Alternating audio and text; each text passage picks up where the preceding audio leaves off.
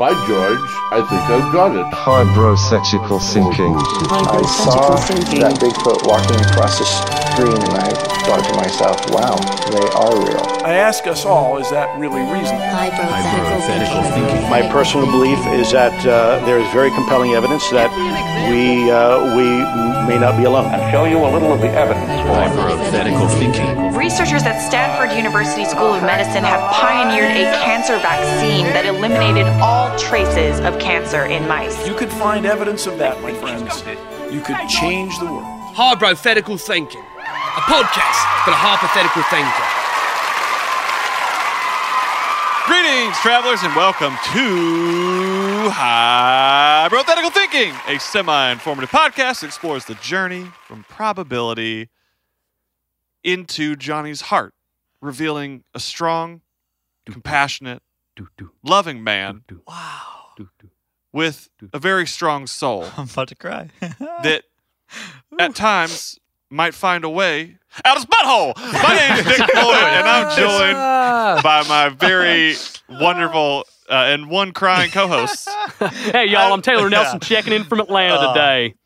I'm Johnny Clark, and I definitely got emotional until you fucking said I the word made full butthole. eye contact the whole Oh, time. man. My act- eyes are actually tearing up right now. I didn't break I can eye feel contact. it. He Heartfelt. touched me, but sometimes I, I, you can make me cry if you know how to touch me. That's not wrong. If you know how to get to my emotions, There are multiple ways to touch Johnny to make him cry in multiple ways. You just got to rim Johnny's emotions Oh, just enough whoa. before you penetrate him and he starts All crying. right, Nick, how does it? How does it show work? Let's, let's, get to the So show. the way this works is that either Taylor or myself will do the research for our weekly episodes, and Johnny's Nasty. sweet, compassionate, loving, now crying Johnny McJohnster goes into every episode completely blind, very similar to a man who lost his glasses in the dark, meaning he has no idea what we're covering you each did that. I think you used that same. I probably did. okay, never mind. Originality is dead. It's 2018. That shit's overrated, anyways, man. Uh, also, guys, be sure to subscribe to this podcast to make sure you get the episodes before anyone else hears them. That's right, you're going to get them at 12:05 a.m. Central Time when we release all of our episodes. I mean, technically, we hear it before they do, though. You know. That's the truth. Taylor, how you doing today, bud? Ah, man, I'm doing good, guys. Uh, it's sunny in Atlanta finally today. It's been raining every freaking day. Um, yeah, every freaking day it's been raining. Finally, it's cleared up. I get to walk around the yard tonight because I go on my walks every night, as you guys know. So I get to enjoy that. Uh, how, how you guys doing?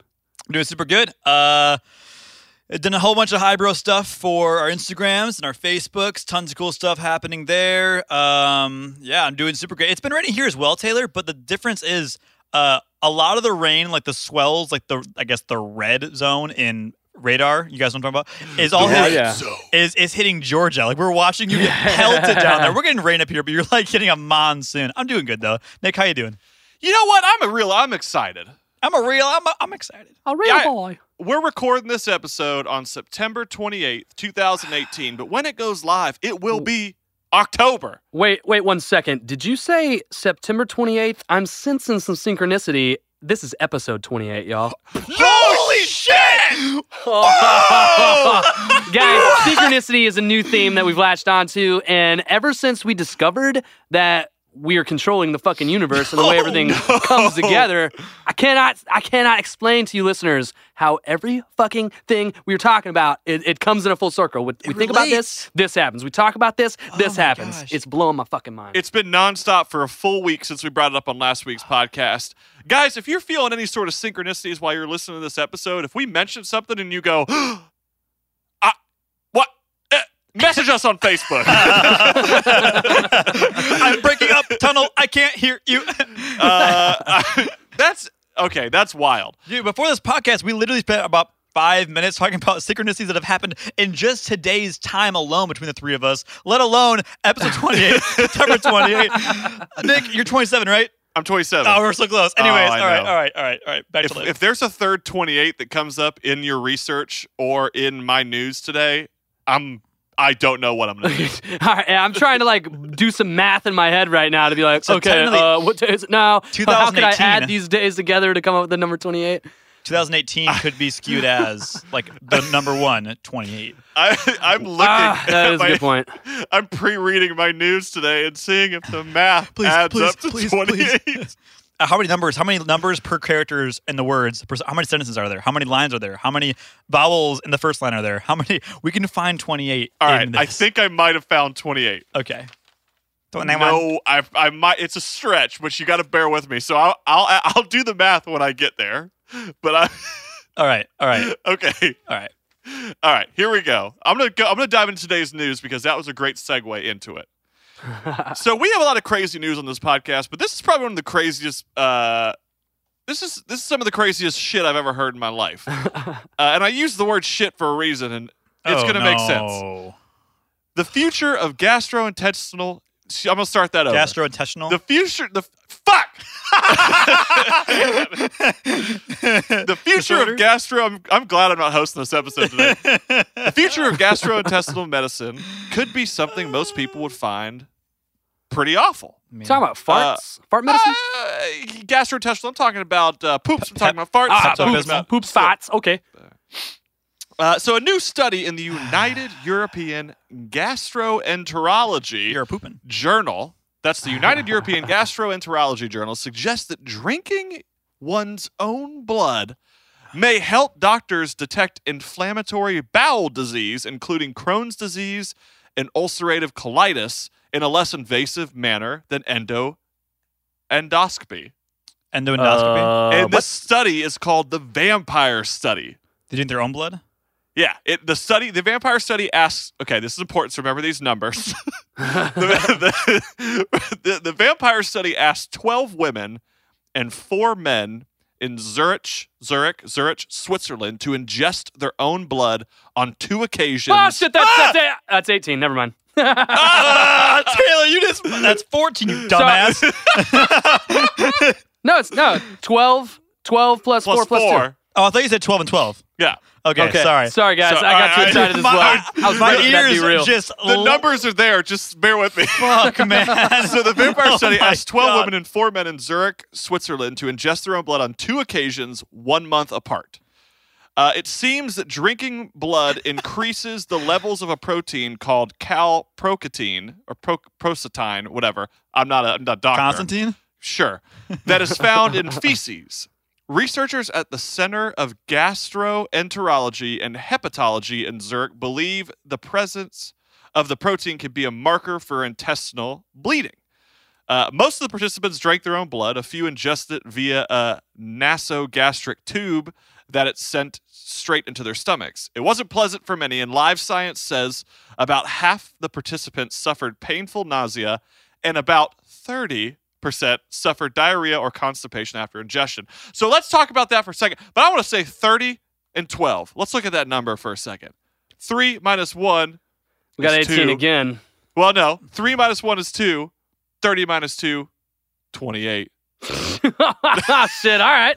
I told you it's a stretch. It's but real. It's real. We can get there. I think I talked Anyway. about this on a different podcast, um, a different episode, but like almost like 98% of your, or not 98%, but the reason why um, poop is brown is because like a, a large percent, like 80% of your poop is like blood cells. It's dead blood cells.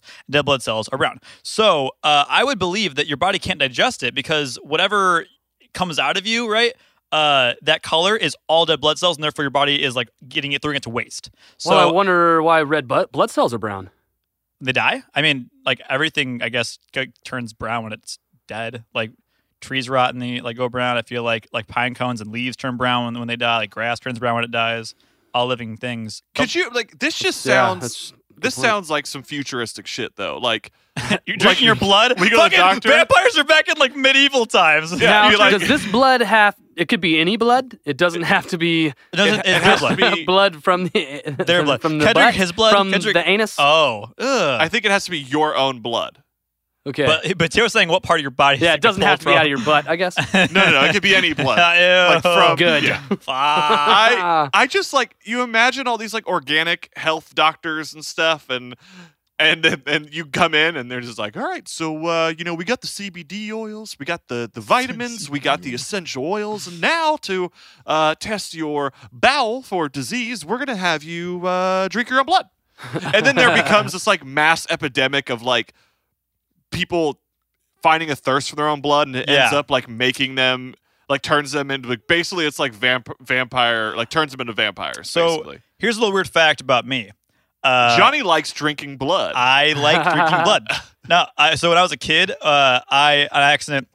I like cut my uh, arm open, and I was told it's like you know whatever, suck the blood out, whatever. I don't fucking know. It was it was it was a snake bite, but I was like I don't want to die, so suck the blood out, and I was like that tasted fucking rad. Like I like the taste of iron, and so I have a feeling if I was to be any mythical creature, it'd be a fucking vampire. I also had an oral fixation. I used to bite like I'd have like my, my pencils and like anything that I was like fiddling with. Yeah. So I feel like I definitely am a candidate for vampire Yeah. life. Yeah, I feel the same way. Yeah, when I was a kid, if I had a scrape or something on my arm, I would always just go ahead and suck that blood up constantly. Yep. Not because I Yep. loved the way it tasted. I didn't mind the way it Yeah, me tasted. either. Not because I loved it, but just because I didn't want to get blood on everything. Yeah. And I guess uh, saliva. I don't know. Is there any science to how clot? saliva like yeah cl- clots it up? Because it seems to work. Seems to stop it from bleeding. I don't know. Yeah, I don't know, but Johnny's got all the makeups to be a vampire. I mean, if he's into it and has the oral fixation, he's Yeah, a I handsome do. man. Therefore, he be a fits right into vampire. that universe. Multiple people have told me that I was a vampire. You would run Twilight into Night. one serious issue as a vampire, though. You would never be able to fix your hair. You would never be able to see yourself in a mirror.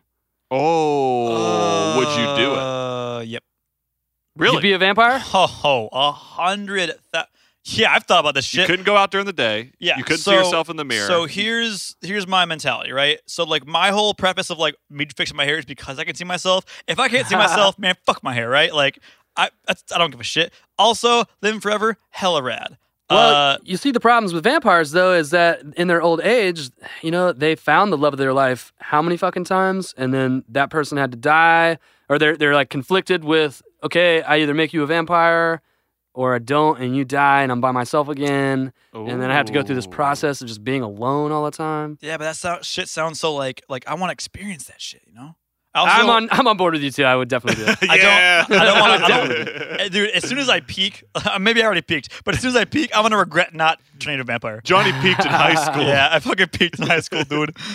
Welcome to real life. Yeah. I just like I, I I couldn't believe that news though. When I read it, I was just like, So what does this mean? "This is crazy." What's the point? What does it all mean, Basil? I, I I mean, I, I don't think it's going to leave that study, but an endoscopy is pretty invasive. So if drinking one's own blood can do that, I honestly I have a feeling there's an, another way to test this protein or whatever without Totally. having you drink your own. Can't they like can't, can't they like s- like specify that protein and find it somewhere organically? You'd think. Like would hmm. you only human blood like and every type of blood like creates that protein?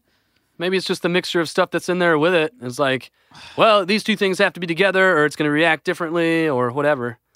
Weird. Well, it's odd. How much blood do they drink? I don't know. Because it's different. If it's like a, I feel like if, if it's you know a little drop on your arm versus like a cup full of it, I could not drink a cup full of blood. I would uh, not like that Yeah, I wouldn't be a fan. That would not be enjoyable for me. Unless Ah, I do it like- if I had to. One of those like ceremonial like bloodletting from like a cow or whatever, and then everyone in the circle drinks a fucking big old cup of the blood that's straight from the cow's neck. Would you do that? No, I don't know if they drink a big cup. I think they all drink from the same cup, just a big old swig. I would do a, a ritual or like a um uh what's it called it a, s- not sacrifice but like a, a thing with a tribe or some kind of religion to experience it but i don't know if if blood or sacrificial things i could get a part of dude i freaking saved two m- mouses mice lives today Mice. uh Meese. meese uh because i didn't want them getting in traps like i'm a pacifist He doesn't want them getting him entrapped. yeah entrapment Entrapment. Catherine Zeta-Jones. Sean connery Lasers and such. sean connery. Lasers. butt lasers. Laser Are there- Dude, that is the the only shot I can. I think of two shots right now. One of them is just how cool the castle looks that they're in, and the second one is just a sweet butt evading la- lasers. oh my god what about the the lake shot The leg shot. the lake, not leg. When they when she's when she's doing the lap in the lake, and he's like there chilling and watching her do her laps. Uh, I don't remember that part. Uh, I'm looking up to see Ah. if there's any anything rela- related to the number 28. okay, listeners, I swear to God, we're not trying to make like like like uh judgments on the number 28 or not number 28 synchronicity. We're not trying to like jump to conclusions like like uh, Illuminati confirm shit. It just keeps happening and it's too coincidental. So Keeps like I'm. I'm not a conspiracy theorist. I don't believe in Bigfoot. You can believe that I don't want this shit to happen. I don't want to believe in in uh whatever. I don't So- want that. Yeah. I took so when I write my notes uh, for these episodes, I numbered my pages, right? One, two, three, four, whatever. Yeah. I took all the pages, I added those numbers up. It came out to thirty.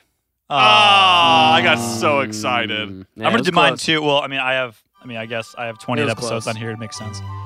All right, all right, all right. This podcast is also sponsored by Future Monsters, a premier apparel store with pop culture and horror focus.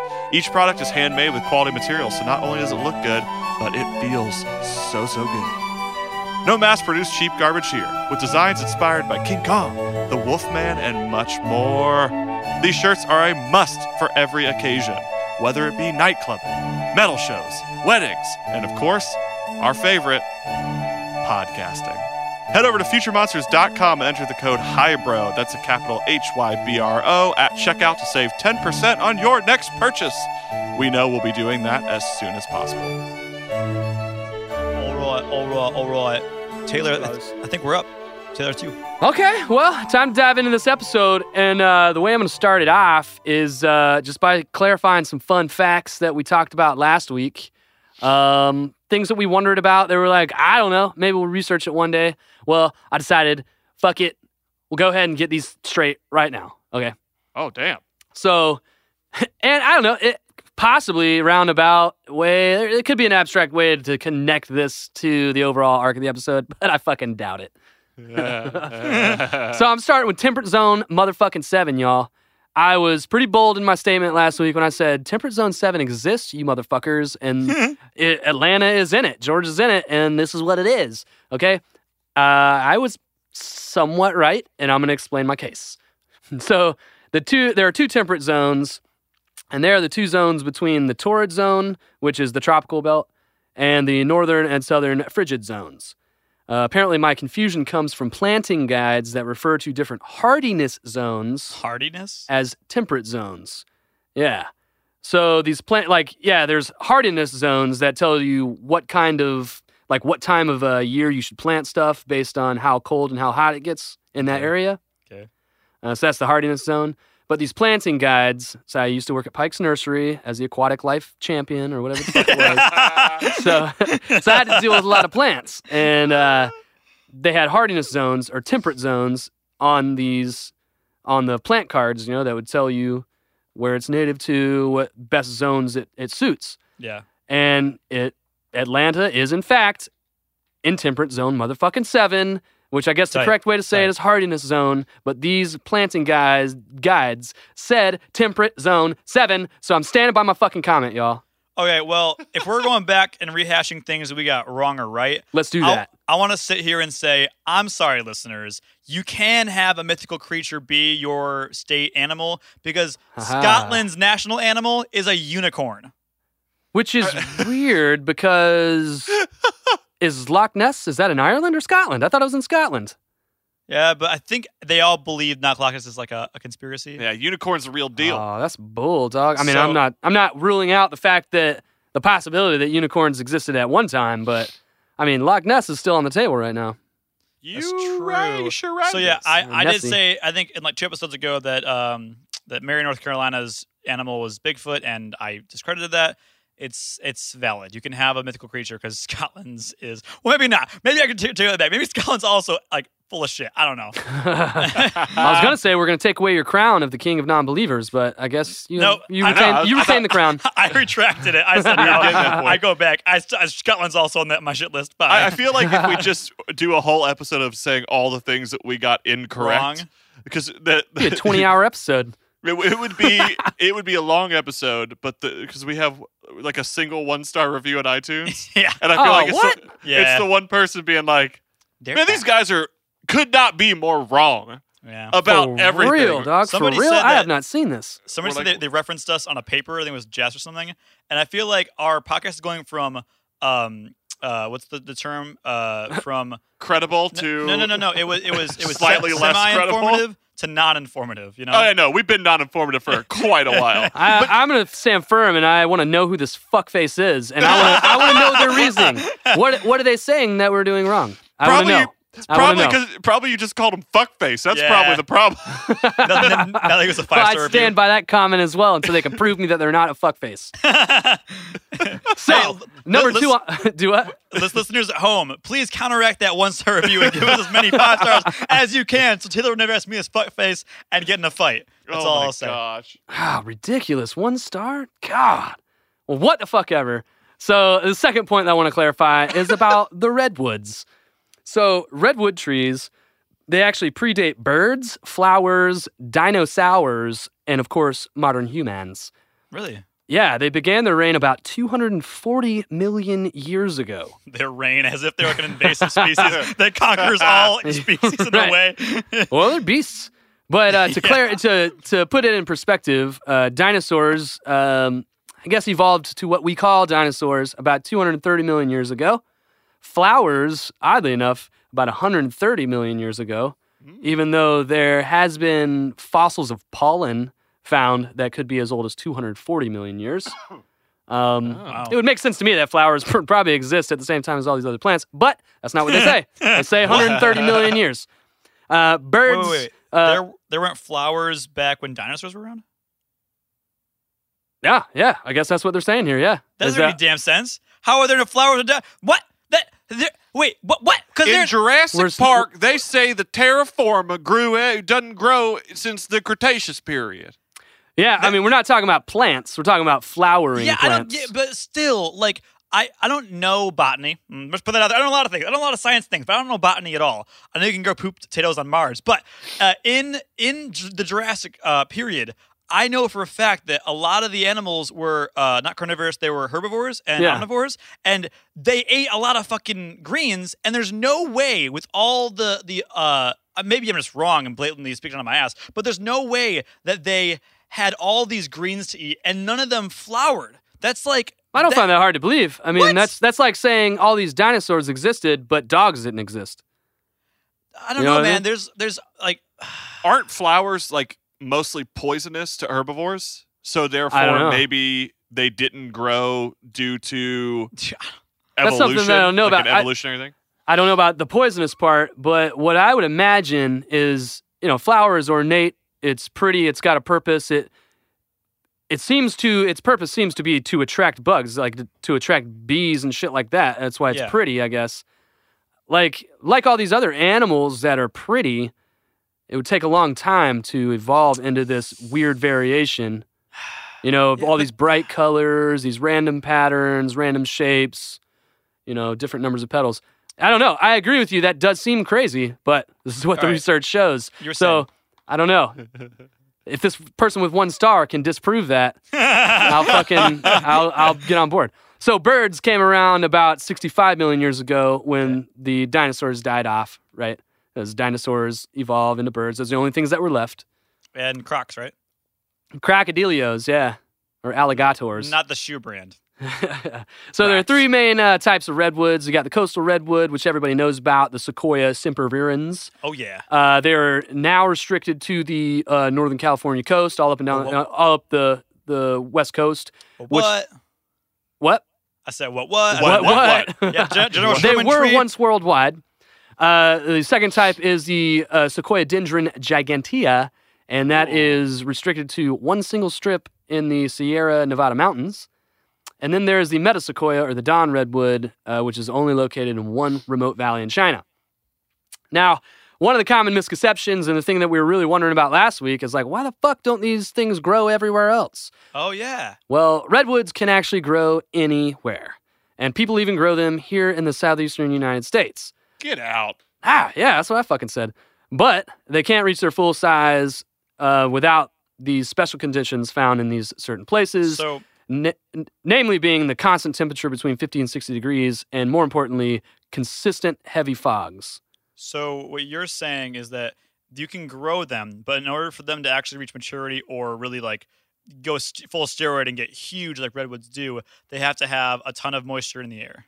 Yeah, I'm not sure about the maturity part, but the size for sure. I guess like that's what I was guess it would just yeah. look like a, a normal tree or something around here with just a different color bark and you know. The maturity thing I was kind of just calling the size, but yeah, I'm wrong Right. about that. Oh, that makes sense.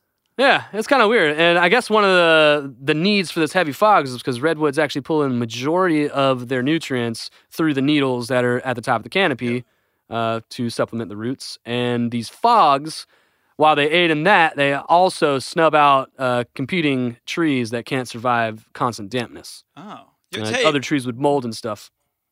what's your topic about? I don't even know. Like I said, it's probably not related much to this at all. Yeah, the topic is not related to this much at all. I just wanted to talk about this. Hey, I don't think our topic is going to be very long today, so I just wanted to have some fun and uh, just get back. You know, people are trying to say that we're wrong, and I don't want to be wrong. You know, so I'm I'm wrong all the time I live my life. I live my life wrong. in the wrong lane. So one of the weird things about redwoods also is that it will continue to grow after being uprooted. And in fact, most Uprooted? redwoods that we see are actually clones that are grown from fallen trees. About 80% of them are clones. Really? And- so like one falls and Ah. then another one grows in that place. Right, yeah, it grows from a branch or a clipping or the stump that's left behind. Oh. Um, yeah, so about 80% of the ones that we see are from clones. And if you take that into account, you know, 2,000 years old is like the oldest uh, sequoia that we talk about. But if you take into account the fact that they're mainly clones, that age could be upwards of 30,000 years if you're talking about its genealogy. It's, you know, clone of the same tree. Wasn't the General Sherman tree the oldest tree, the oldest sequoia? I think the General Sherman is something to do with its width, like its diameter or circumference or whatever. I saw that shit when I was a kid. That thing, Johnny's I've a world too. It's a fucking amazing tree. that It's thing is. tree. You walk up to it and you're like, that is like five cars. uh, Where where's that at? it's in Northern California. It's Sequoia National Forest. It's I've it's- never it- been. It's close to the uh to Yosemite. Kings in Kings Canyon, I think, you or something you like that. take Pacific Coast Highway all the way up through Big Sur. You pass all the way up there. Huntington Beach, past Venice Beach, you go all the way up there, and you go on your right. You have to go with. You basically have to travel with uh with chains on your car because the the cops will pull you over on the super steep incline if you don't have them. Yeah. Like we got pulled over like five times. It's like myself and my brothers, and they're like, "Are you guys doing anything suspicious?" Like we just don't have chains, sir. We, we're, we're fine. It's four wheel drive. so we have like. We have surfboards in our car. Like, no, we're not dangerous. You're like, there's there's We're no just waves up kids. in these mountains, Yo, we- boy. We, rode fucking snow. We took the fins off and just went down the hill. Um, this video Where is are much these things breaking at, man? in the trees, man. All right, so that's enough fun facts about fucking redwoods. But we're gonna go ahead and clear the clear the air about bonsai trees. They're exactly what I fucking said they were last week. You can bonsai almost any tree as long as it is a perennial a perennial woody tree or shrub that produces branches, and it's mainly just about clipping them. Uh, most people uh, will confuse bonsaiing with dwarfing, which is a selective practice uh, of choosing genetic miniatures and just genetically choosing miniatures, selective breeding. So bonsai is literally you take a fucking seed, you plant it, you you it's, it's got to be a shallow pot. You clip it in the perfect way over 20, 40 years and it becomes a mature tree, just a tiny little size. So you're telling me that if there's bonsai trees on Mount Blanca, that means someone's tending to these trees to make them that way? Oh shit. Uh, did you just open that this is- that is what the that is what common sense would show. Yes. Get out of here. That's weird. Yeah, if there's a bonsai tree, that is strictly the art of pruning it. So someone literally would have to climb up Mount Blanca to where these bonsai trees are. Bonsai said Yeah. tree hmm. enough for it to actually continue to regrow To bonsai. and plant said It's a tree to bonsai said tree. When I was a kid, the word bonsai was what you said when you wanted to improve. Bonsai. Like, bonsai. That's, Bonsai. That's literally what you use to like improve a sentence. That's what Mr. Miyagi says when he's drunk, thinking about his wife. Um, That's also what the aliens in Men in Black say. no, it's not. All right, so the last little bit of fun facts that we got today is about the Joshua trees. Uh, this one's still pretty elusive. It's crazy. The oldest one is said to be about a thousand years old. The name Joshua tree was given uh, by the Mormons who were traveling through the area because it resembled a biblical story of Joshua and some fire. I don't know the story. I don't give two shits, but that's what it was. yeah, it's actually said that uh, by the end of this current century, uh, Joshua Tree National Park could lose up to 90% of its population due to climate change. And while climate change has always been happening, plants typically can migrate um, via animal poop and shit like that, right? what? They, wait, can you repeat that? Well, what about pooping and migration? So, yeah, the way plants migrate is that it gets in animals' poop, right? An animal Oh, eats this yeah, plant, yeah, eats the yeah, yeah, yeah, seed. The poop is pooped somewhere else. Oftentimes, where they poop is like, well, this is not a suitable area for this plant to grow. It doesn't grow. Other times, this is a really suitable plant uh, place for this plant to grow, and it grows and proliferates. Okay. they're, they're hoping that the fastest animals eat, eat them. Yeah. Yeah, we need cheetahs to be eating Joshua trees. So uh, apparently, the Shasta ground sloth uh, went extinct about 13,000 years ago, and since then, uh, the migration of these plants has pretty much stopped, and they're kind of stuck where they're at. And on top of that, uh, they need extremely strict conditions no matter where they're at to bloom. So they don't even bloom every year, apparently. And they uh, rely on one single type of uh, yucca moth to pollinate it. So it's like, I guess, rare to A, bloom, even more rare to get pollinated. So that kind of, it hurts its cause. But while I was looking into the Joshua Tree, I ran across this cool story about Joshua Tree National Park. Uh, in 1973, Gram Parsons of he was I think he was the guitarist of the Byrds. I'm not quite sure. He was the songwriter of the Byrds. He was in the band the Byrds. Uh, he died of an overdose uh, at the age of 26. Uh, he and a few friends promised each other that when they die, their ashes are to be spread at Joshua Tree National Park. Um, Huh. Yeah. So Parsons died, and oddly enough, he died in Joshua Tree at room number eight at the Joshua Tree Inn. Uh, the friends that he made this pact with was his road manager Phil Kaufman and his assistant Michael Martin. So after he died, Parsons' body was on its way to be flown to his family in New Orleans. Okay, uh, these two guys, Phil Kaufman and Michael Martin, either a one of them owned a hearse or they stole a hearse. I think one of them owned the, the hearse. So they acquire a hearse, they drive it to LAX. They're dressed as mortuary workers. They convince uh, the airline to release the body to them because they're the they're the hearse guys. They essentially steal the fucking body. They drive several hours up to Joshua Tree, get wasted, and then light the casket on fire. Uh, neighboring campers, yeah, neighboring campers and people in the area call the cops because there's a random fire being burned. Uh, the cops easily catch these guys because they're wasted. Uh, they gather up the body, um, but apparently at least 30 pounds or so of body remains a- or ashes uh, were left at the park. So, job well done. They completed. They can, you know, they they fulfilled the promise that they had promised Mr. Parsons. Um, but then they were accused of grand theft. Obviously, they were fined for the burning, and they had to pay for the funeral. So the body was then flown to New Orleans, where the family could could bury it. Dang. But, It's uh, fucking wild, dude. Yeah. But the info I found said they were accused of grand theft. They were fined for burning and then had to pay for the funeral. So I don't know if there were any charges against them other than, hey, you can't be burning random fires in a national park. And then they had to pay for the funeral. so I don't know. Not that bad, I guess. Kind of a crazy fucking story, though. That's wild. Wow. So you is ask, as how the fuck does this relate to today's episode? And Today's I'm- episode's all about trees. yeah, I'm gonna be honest. I don't know if it has anything to do with it, other than how like you crazy nature is. I, I, I, I just wanted to clear up the facts, clear the air from last week, and uh, these these things we're talking about how beautiful and crazy our world is and how nature is. So I'm gonna go ahead and say that that is the connecting fabric in today's episode, and it is up to you to connect it.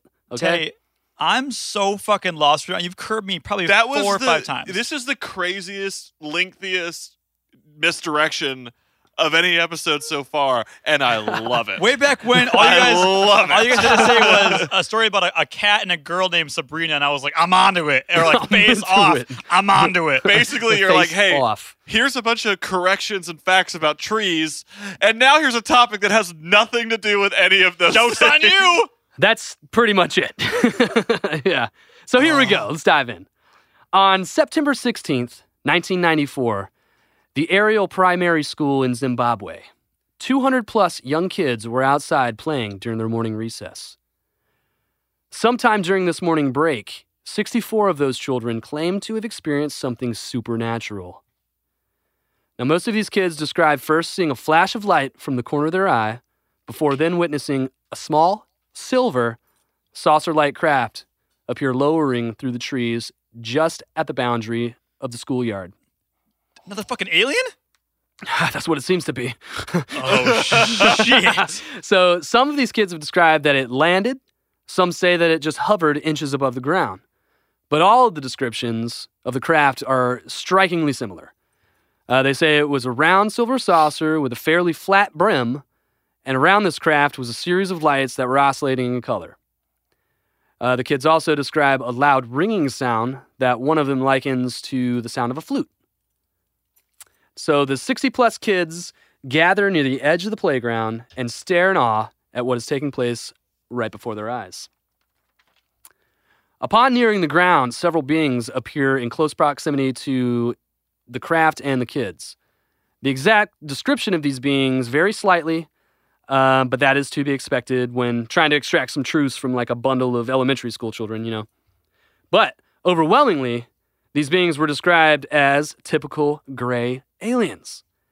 Uh, they were said to be about the same size as these kids, with pale gray skin, you know, large ass heads, and massive black bug like eyes.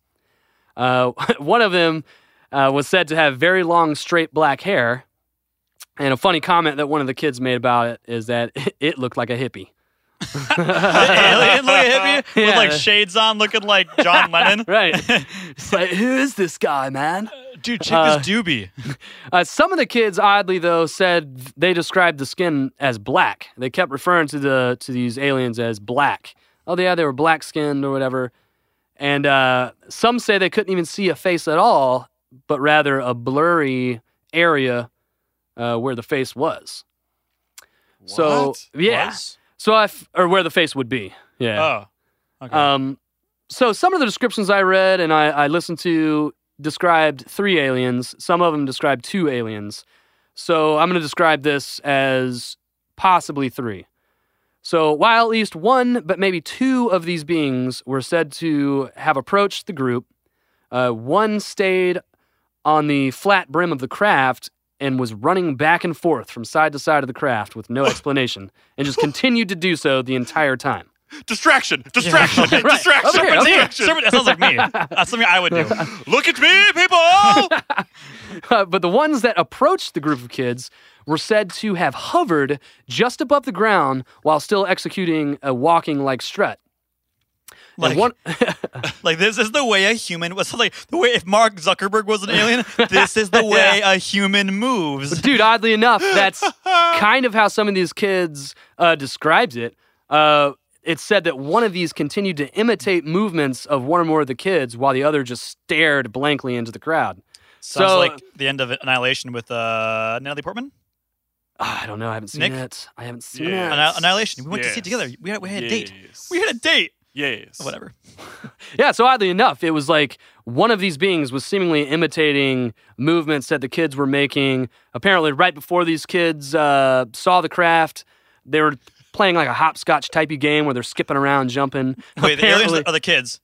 the, uh, the kids The were doing this. Okay, okay, yeah. okay, okay. So yeah, so apparently, just like as they're approaching, one of the aliens is doing something very similar to what the kids were doing. Hop- Hopscotch? hop- hopscotch type movements. I imagine the What conversation, fuck? Right. the, co- the conversation before they get off the ship. It's like, you know, Randy Doyle and Sergeant Pepper, and Sergeant Pepper's Oh, like, all right, Randy Doyle, listen up, guys. Okay, we got to be cool. All right, we don't know where we landed. We just got to be cool.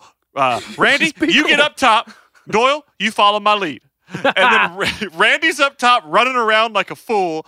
Doyle starts playing hopscotch, and Sergeant Pepper's feeling like an embarrassed asshole because all these kids are looking at him, being like, "Man, I don't know what the fuck these things are, but we have more common sense and intelligence than that fucker up there making Yeah. laps on nothing. This guy thinking he's playing hopscotch, and this one long-haired fucker who's just staring at us, figuring out what to do next." Well, I- I'm not gonna lie. As long as we've known Doyle, I think that is something that he would do. He would interact with us. So, Doyle's a uh, people person. He's a people guy. Synchronicity. Okay. Okay, all right, this is here's, synchronicity. here's what happened. So first off, you viewers, listeners at home, Just say what. Just I fucking blew up Doyle today. Yes. So okay, Wait, Doyle. Yeah. Yeah. Fuck. Okay. So uh, Doyle is stands at about you know four and a half feet, maybe four Doyle feet. is an alien, an inflatable alien we brought our- to Orlando. he's like our with us. mascot. He's our He- mascot. We take him everywhere, and he, I blew up. I, I spent all day today. I was editing, and I had him like the back of his head. I was blowing him up with my with my my, my mouth. I was just blowing him up all day, uh, editing away, just yeah, I mean, he spent a while. and I blew him up. And then Taylor, you're fucking bringing up Doyle again. Dude, synchronicity. He's right there. He's, He's, he's staring at us. literally right behind me, staring at me. I can't believe you blew that shit up. Dude, me and Nick were trying to blow it up, it uh, it was not going anywhere. It we was had to use a little machine to do it. oh, Tate, I to use a pump. blew the whole thing up by myself. Johnny's got Ah. those swimmer, the swimmer's lungs. He's got those, Mi- uh, those I used- Michael Phelps I used to play trombone. I, I was a swimmer. Yes, I have great. I can hold my breath for three and a half minutes. I don't know how long I can hold my breath. I don't know. seconds. Let's find out right now. But I am a championship uh, toker who I'm a, I'm a I'm a championship I'm a championship bong guy and I'll take anybody on. Okay, uh, Roar, how- Roar sponsor me. I don't think it's how hard you can breathe in. I think it's how long you can hold your breath. That's how, good. That's how, good how big your lungs can expand. That's a good point. That's a good point. Also, I can do this thing, boys, called circular breathe. If you didn't hear about know about that. It's good for singing, isn't it? Uh, I only did it with saxophone. I don't know if I could sing and do that. Oh, okay. I can't sing, period. Anyways, so you're telling me these aliens are doing hopscotch imitating these humans. So no matter what they were doing, like they could have come down to like some like uh like trailer back boys like mudding thing, and you're telling me these alien ships would have been Yeah. mudding with their spaceship? but after several moments, uh, these beings float or hopscotch back to the ship and they zip on off. Uh, the whole group of kids they run up to the schoolhouse to explain what the fuck just happened. Okay, now How do you describe that? yeah, I, I don't know. I mean, oh, I guess exactly how it happened. Exactly how I just described it to you, sir. But you know, when I read about this story, my mind like automatically like built a scene of you know kind of what I expected this place to look like, and I pictured a group of you know obviously African kids who probably had no way to connect this experience with like sci-fi television or movies. Sure. Right. You know, I pictured a schoolhouse to be like the basic hut, something pretty Mouse. basic. I literally pictured the movie The Air Up There, starring Kevin Bacon. Like that's what I thought that the area was, and the people. And what year? like. What year was this? This is 1994 Okay. in Zimbabwe. Uh, I don't have the actual city, I guess, but it's in Zimbabwe.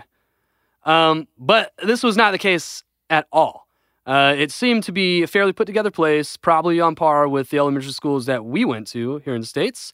Uh, the population of the kids seemed to be pretty split between uh, kids of African descent and kids um, born in Europe, all of which seemed to be pretty educated and well spoken for their ages. Um, Yeah, it was it was kind of eye opening. You know, I, I don't want to I don't want to use the word ignorant, but yeah, I guess that's what that is. You know, we just picture. I just automatically pictured that these were African tribe type people who were out in the bush, whatever. You know, not necessarily a, a put together place, and it kind of aided in my understanding of the place at first because I thought, oh, that that makes it more credible because these kids have no connection to sci-fi movies and shit like that, so they're describing literally what they saw, right?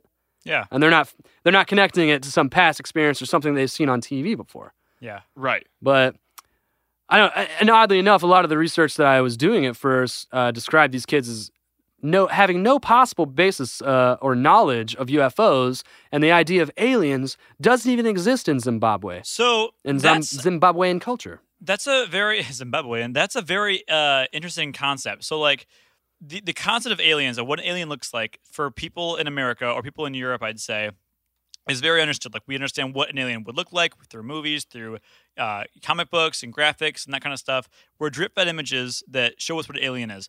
But if there's somebody out there that has like zero connection to first world or people that have that ability Right. to see aliens and they still describe it as the same thing, that shit is wild. Yeah. right. well, Kind of. Oh, go ahead. we talked like we talked about that early in the podcast where I, I think I was saying, you know, I think aliens and stuff. I- Just imagine a world without like our perception influenced by television and film and Yeah, stuff. yeah. I imagine that like it, it makes the experiences more credible when you hear them described by a culture who's maybe not familiar with the aliens in film and television. Right. Because, you know, I think District 9 obviously was a movie made by a South African filmmaker in South Af- in Johannesburg. Sure. So, you know, obviously that, but like the perception of aliens in there, they weren't little green men or gray men. They were, you know, insects essentially. Yeah. They were like, sh- you know, giant shrimp people. yeah, but there's, Shrimp there's so many. But but the, the- well, my my belief is that like, or my, my what I'm saying is that the, the, the term is when you think of alien, like an alien. Yeah. Um, Just I like think there's not from where I am, I guess. Well, yeah, I was gonna say there's a specific, there's a one very similar little green man, little gray man that comes to mind. Not Yeah. like, yeah, Like like, Doyle. Doyle.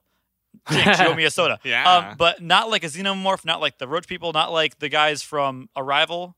Like, Yeah. there's a similar, and so I'm saying is that like if there were alien occurrences in places that didn't have influences through um, entertainment, this is the same thing. No, I, I agree with you that like there are other types of aliens, and those are in different movies that don't have influence. But like, I think it blows me away that these kids fucking saw what I have seen and been portrayed by. Yeah, like Right. the typical gray alien. It's so weird that that is the description that comes up a lot. You know, sometimes you people describe it as very human, but Right. the overwhelming majority is this gr- what you would call gray alien, and that's why we can just say the words gray alien and you immediately picture it. You know what I mean?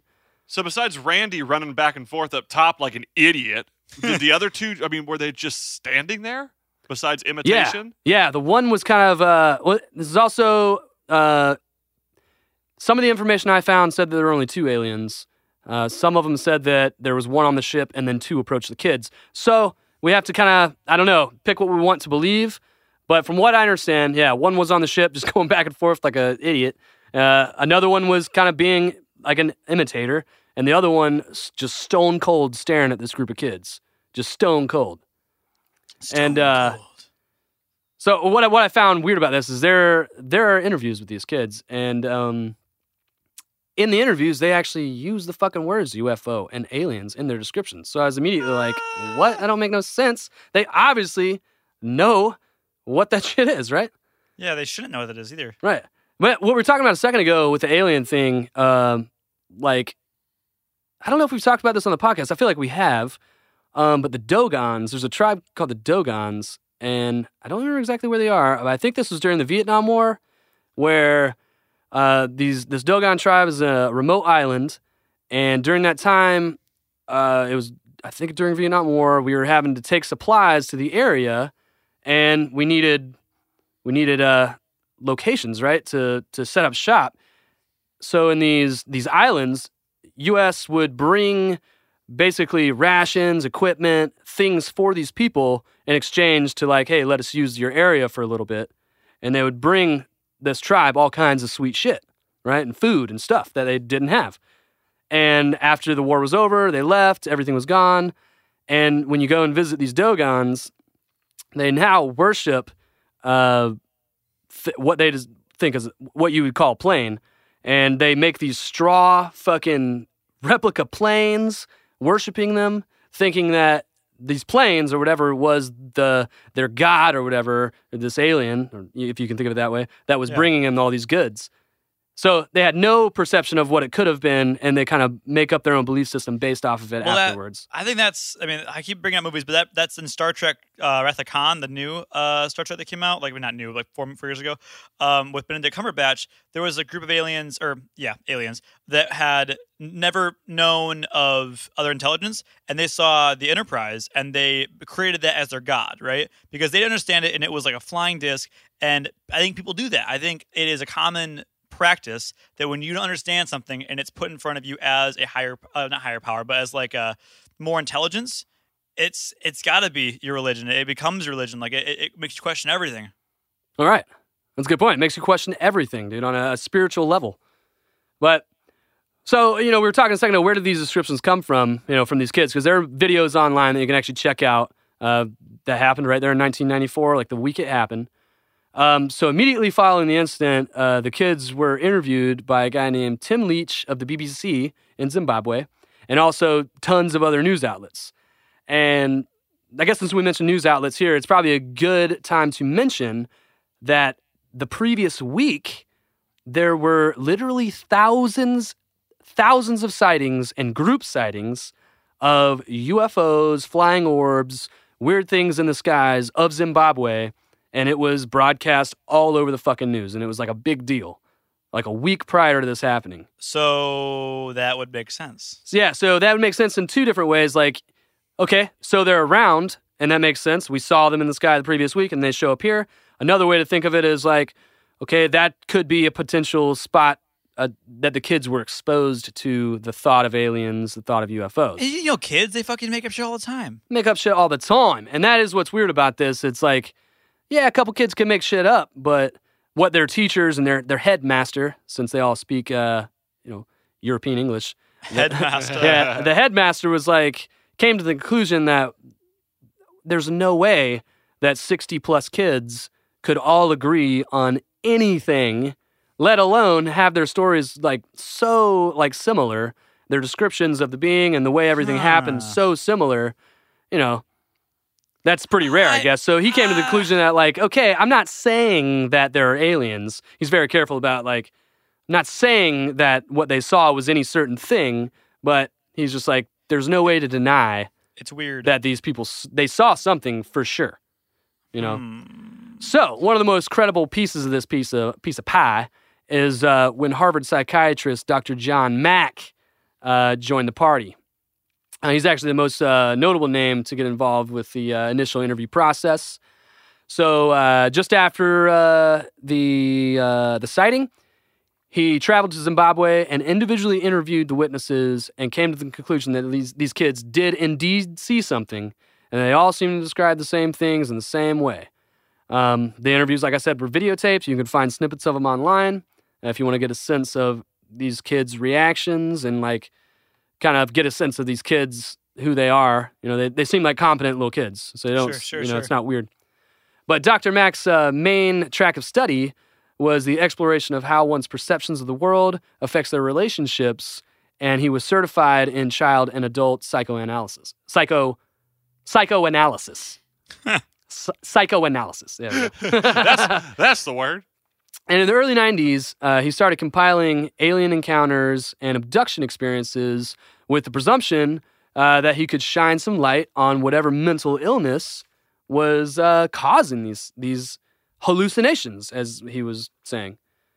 Uh, but not long into this process, he noted that there was no consistent sign of, signs of mental troubles and that the people he interviewed uh, overwhelmingly showed a heightened sense of spirituality and a concern for the environment.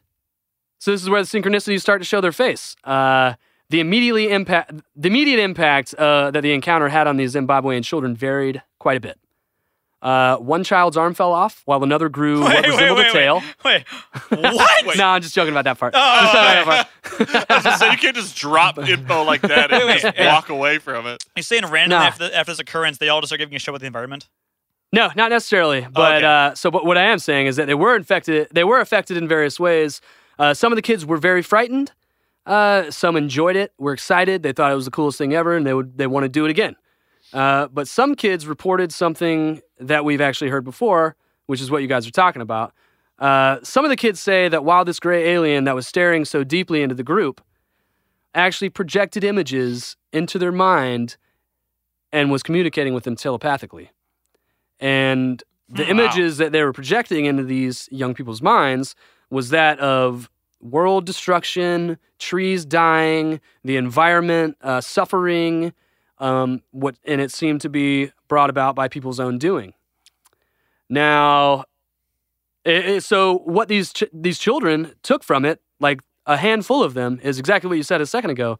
These children started to fucking care about the environment. They were imparted with some kind of knowledge or some worry that, like, oh my God, something's going to happen. We need to do something.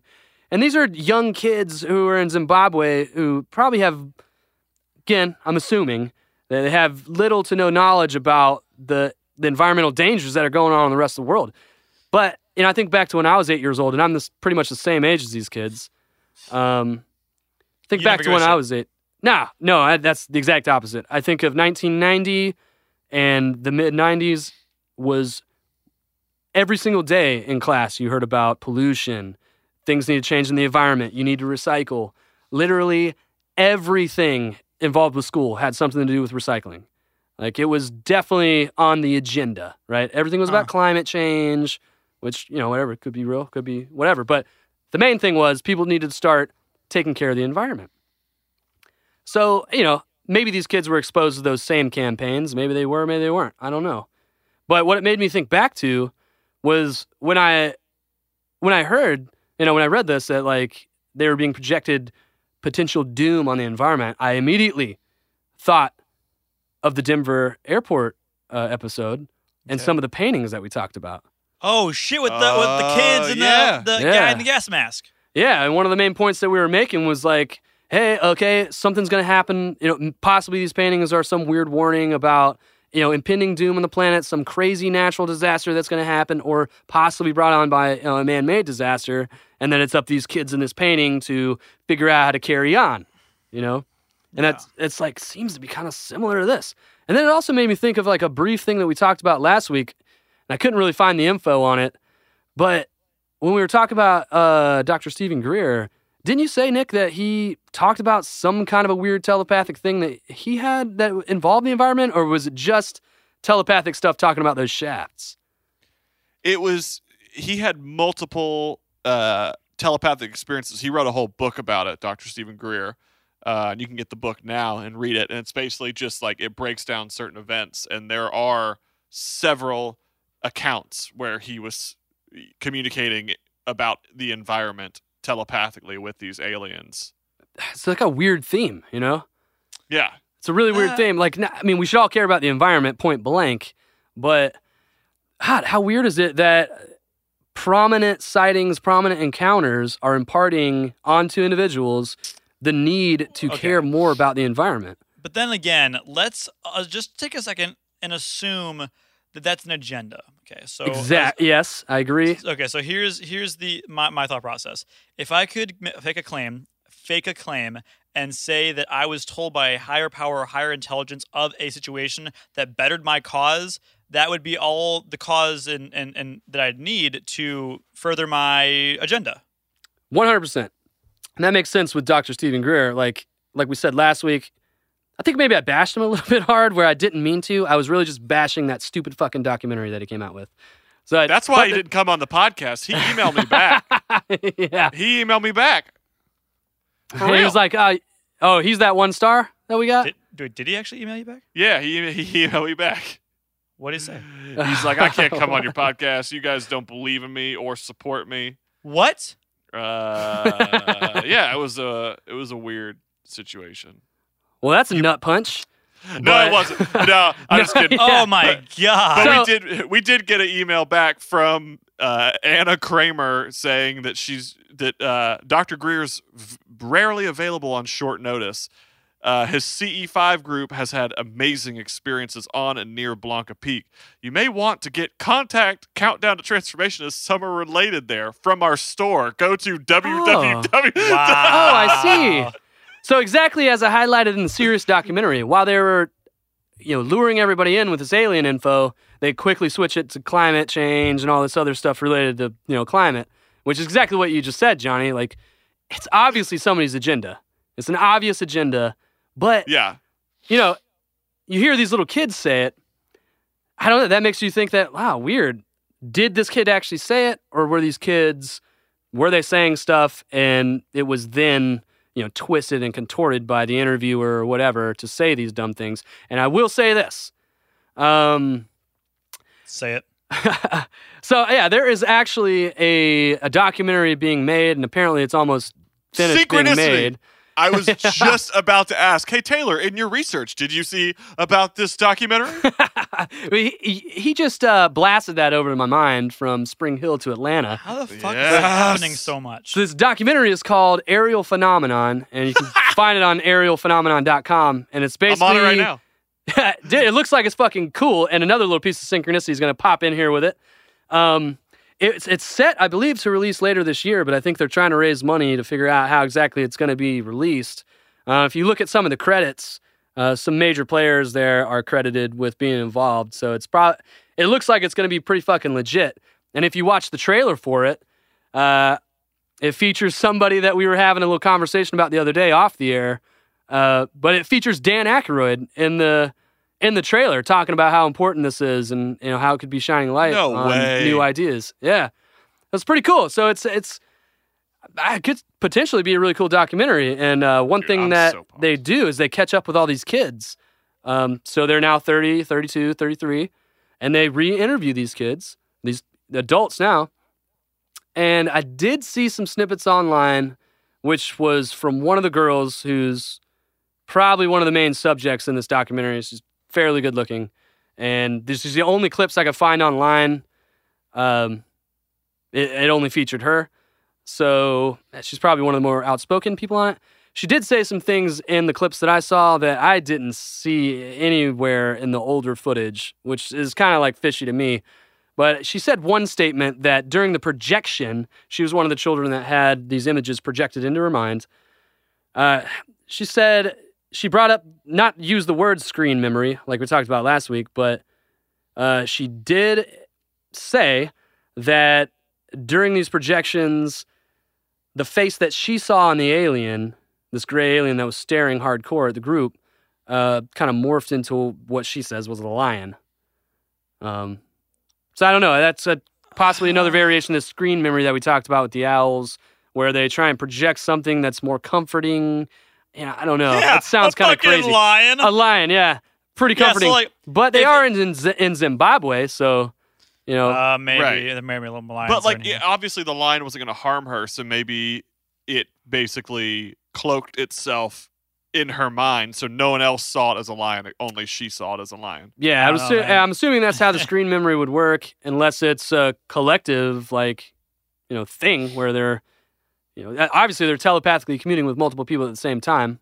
I say obviously, but apparently they were. so, that, I don't know. That was kind of kind of weird, but I don't know, man. I, I want to see this documentary and see what see what happens with it.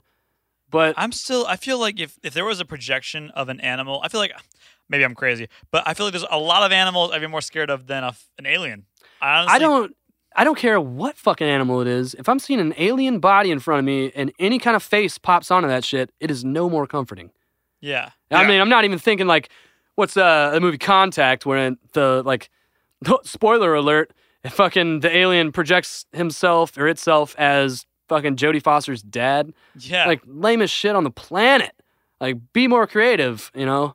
be the alien. Just be the fucking alien. That's what we want to see. I don't Yeah. care how goofy you look or if it's gross or something. But one thing uh, that Dr. Mack talked about um, is that so his overall stance on uh, his investigations actually broadened to include the possibility that reality could be more than what Western culture is currently giving credit to, and that alien encounters could possibly be you know, essentially multidimensional or something that's not physically in the real world, but can still interact with us, you know, like multi-dimensional, you know, alternate reality type thing.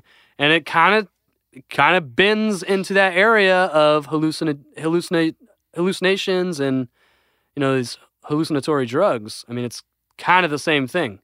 Like A, they could come to us and we don't have to take a drug to perceive it.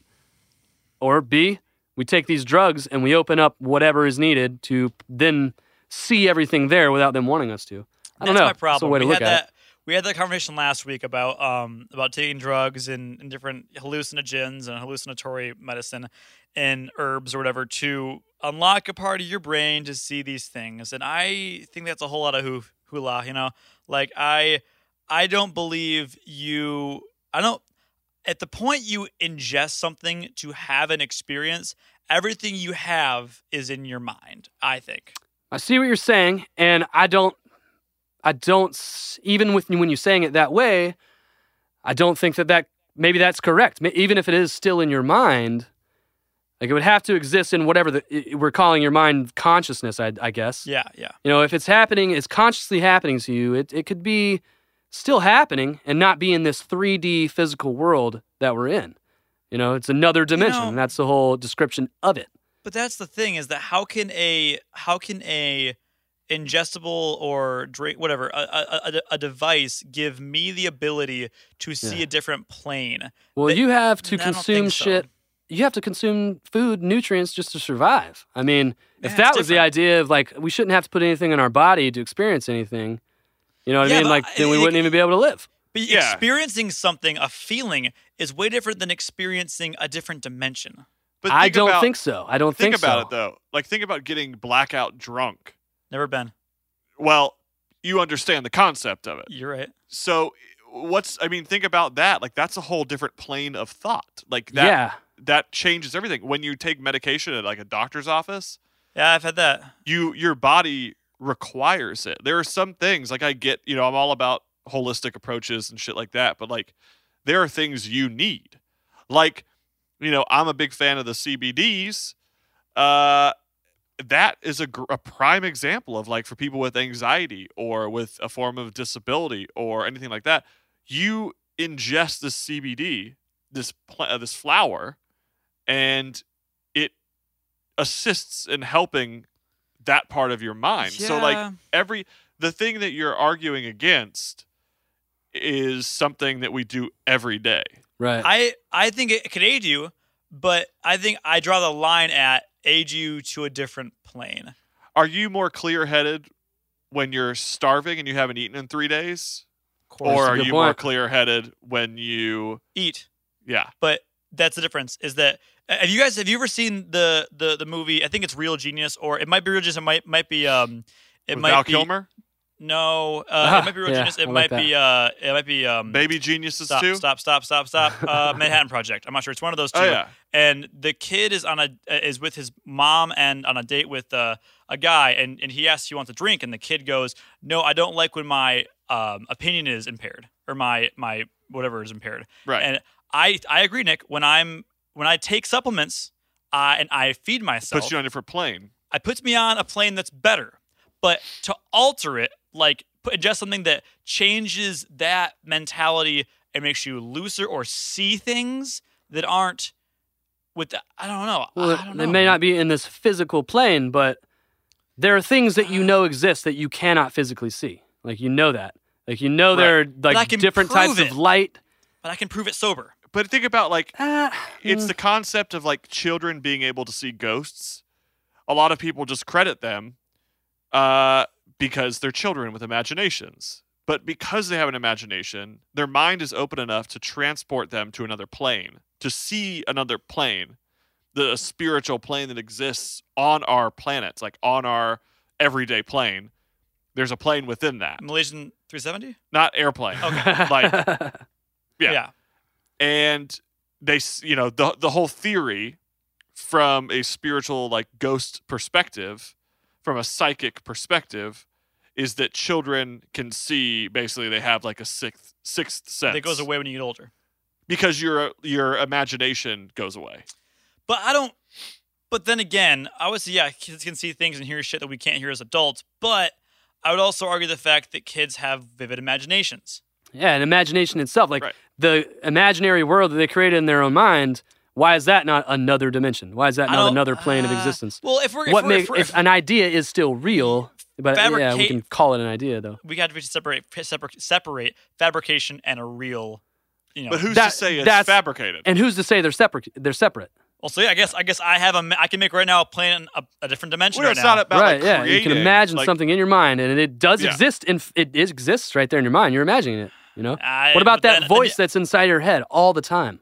Like, Then yeah, I, then I, if, if that's what we're classifying it as, then every single hallucinogen makes you see a different dimension. But that's that's not how I'd classify it. Hey, I don't know. I, I don't know. I don't even know what I know. What I think a dimension is. I really don't even know. Yeah, I just. it's. Any. In my opinion, a dim, another dimension is anything that's not up. Fucking. It's not north. It's not on the x, y, or z axis.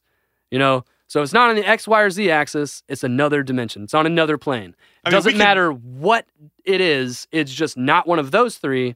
So it's on a different plane. It's on a different dimension. well we i mean man-made dimensions exist i mean we can create a third and fourth dimension Wait, every wait, simulation we that we make, every little world, Wait, Sim wait, City, wait. you know, fucking uh, Vice City, those are all a plane of existence, right? yeah wait, Something Nick, exists in that world. What do you mean we created them?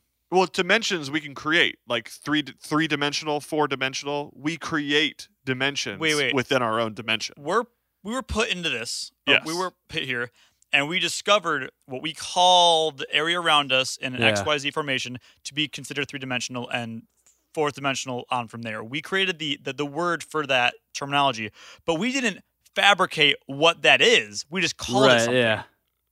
We can't make a new dimension. We just discovered like we can't make gravity. But we in just our called it something. mind, when you're watching a like a 3D movie that Yeah. was created on a single plane, like Visually, a flat screen, and can- those things are existing, Yeah, like that ah. that that's a new So- plane so existing instance- in front of you. So I would say you can make you can so Newton discovered gravity, and we can or yeah, and but and we can also make artificial gravity. well, he didn't discover gravity existed. He discovered it. Oh, he proved it. I think he discovered it. Well, I mean, Okay, yeah. what- Either way, I think. he- yeah. he- either way. humans discovered And- and- gravity. and- how is it different? Uh, anyway, so anyway, anyway, anyway, so so Newton put, put a word to it, right? Um, but, uh, but when we can prove it, you know, his his his uh, hypothesis went to a theory, and now we can create artificial gravity. So like, I think we can create. We, we have 3D, but we can create artificial 3D on a movie. So what I'm saying is that we can't create different planes. We can just experiment with those planes that we're given, and eh, maybe one day we can ch- change different planes and go to different different dimensions. well, we can with virtual reality. I don't think so. I think it's that's all virtual. Yeah, because you, you you can you, you, you Yeah. artificial gravity, virtual. Yeah, it's Yeah. virtual though. So unlike But those things that you described, which still exist in this 3D world with physics that still apply to this 3D world, yeah, if you talk about a video game, simulation, virtual reality, yeah, the mechanics of the machine are still operating in this world, but you can create all different kinds of physics laws within that engine, right? Like in the real 3D engine or whatever, you can make all these different laws. You have to assign the laws to act like our 3D world, right? To where something has weight or something falls down and or something bumps into something and it has to move, right?